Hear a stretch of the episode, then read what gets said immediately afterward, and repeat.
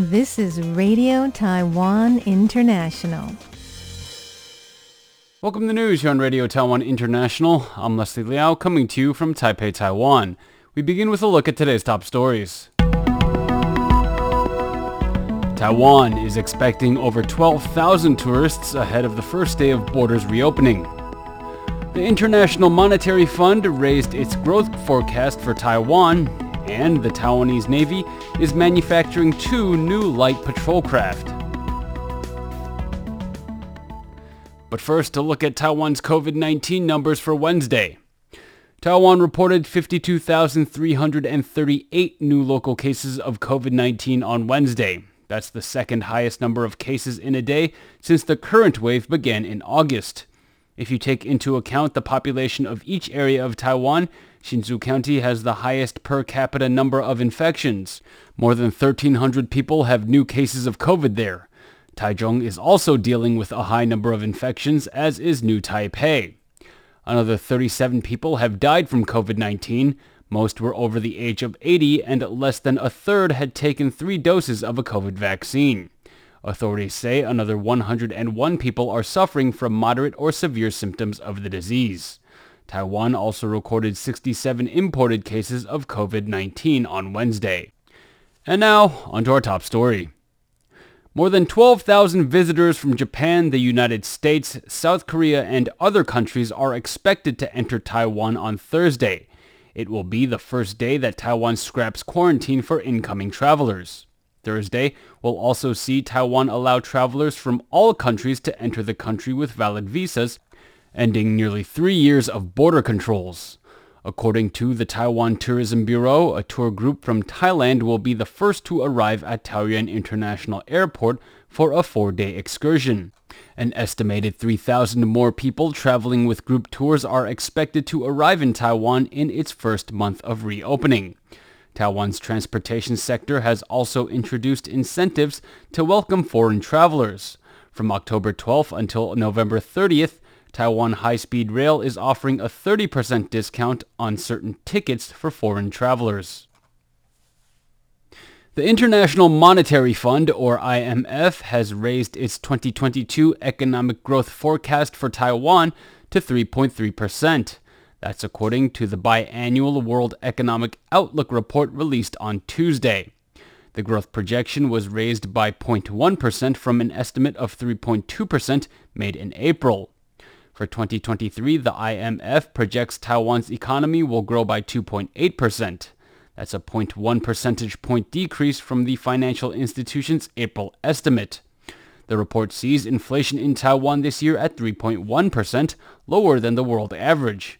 And experts expect that number to come down to 2.2% next year. Forecasts also predict the unemployment rate is estimated to remain steady at 3.6% in 2022 and 2023. The IMF's latest report also highlights increasing turmoil in the global economy with numerous countries' economies likely to contract this year or next. It cites the lingering COVID-19 pandemic, global inflation, geopolitical instability, and ongoing conflict in Ukraine among the greatest risks to growth. Taiwan is producing two new light patrol ships in response to heightened Chinese military activity surrounding the country. That's according to Defense Minister Chiu Kuo-cheng, who gave a report to the legislature on Wednesday. Naval authorities say China has maintained a strong military presence around Taiwan in recent months. Taiwan continues to dispatch ships to monitor Chinese naval activity. However, the warships sent on these missions often disproportionately outweigh the Chinese vessels they intercept. This puts a strain on defense resources. Furthermore, intercepting ships are often old and outdated. Minister Chiu says the Navy was already planning to produce new battleships to replace aging vessels, but Beijing's heightened activity surrounding Taiwan has changed the original plan. The Navy says instead of building large battleships, they're now producing two light patrol vessels with anti-aircraft and anti-submarine capabilities. Chiu says those new patrol ships are set to be finished between 2023 and 2026. A group of indigenous artists have participated in a world-renowned French music festival. Bunun music group Pantalat performed on Monday at the 25th annual Festival de l'Imaginaire at the Maison des Cultures du Monde in Paris.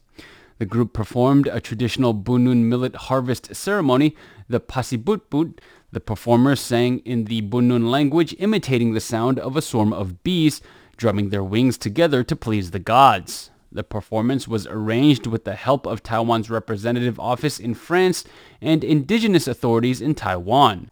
Maison chairperson Chérif Khaznadar says in the 40 years since the venue's founding, Taiwanese artists have frequently performed there, showing the diversity of Taiwanese culture.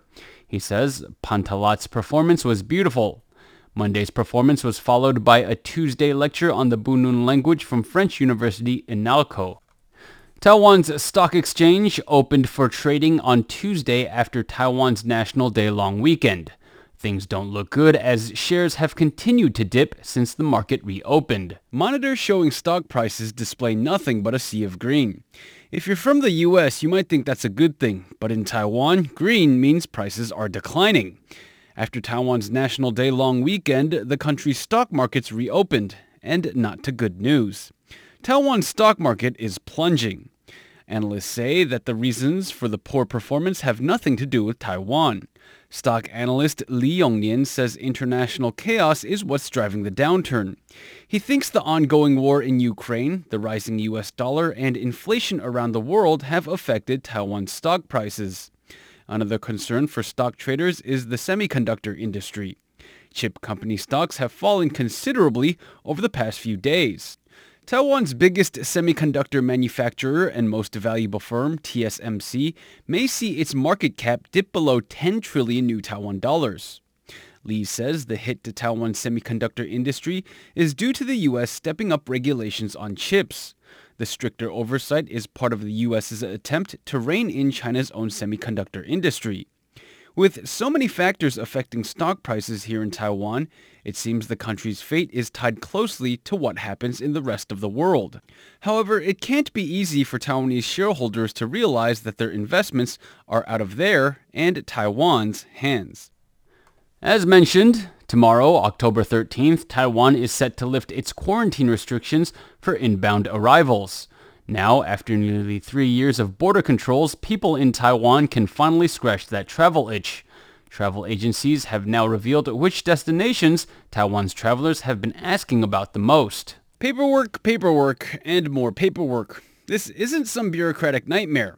This is Taiwan's Bureau of Consular Affairs. People are lined up here to apply for a valid passport. Tomorrow is an important day for Taiwan because quarantine for inbound arrivals will be scrapped, making international travel much more convenient. This man says he wants to travel around Asia, while another man says he's had his eye on Athens. But where else do Taiwanese people want to go now that international travel is viable again? Travel agencies report that in Asia, Japan, South Korea, Thailand, and Vietnam are the most popular right now. Outside of Asia, the UK, the US, France, and Australia are also preferred places. Currently, November and January are the busiest times to travel. The high demand has caused a spike in airfare prices. If you're looking to save some money and not in too much of a rush, mid-2023 might be a less hectic and cheaper time to fly.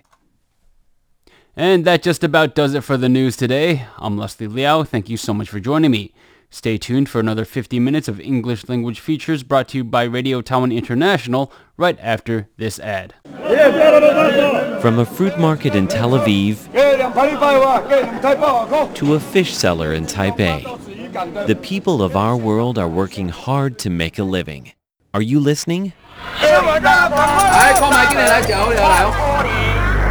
Tune in to the sounds of your world on Radio Taiwan International.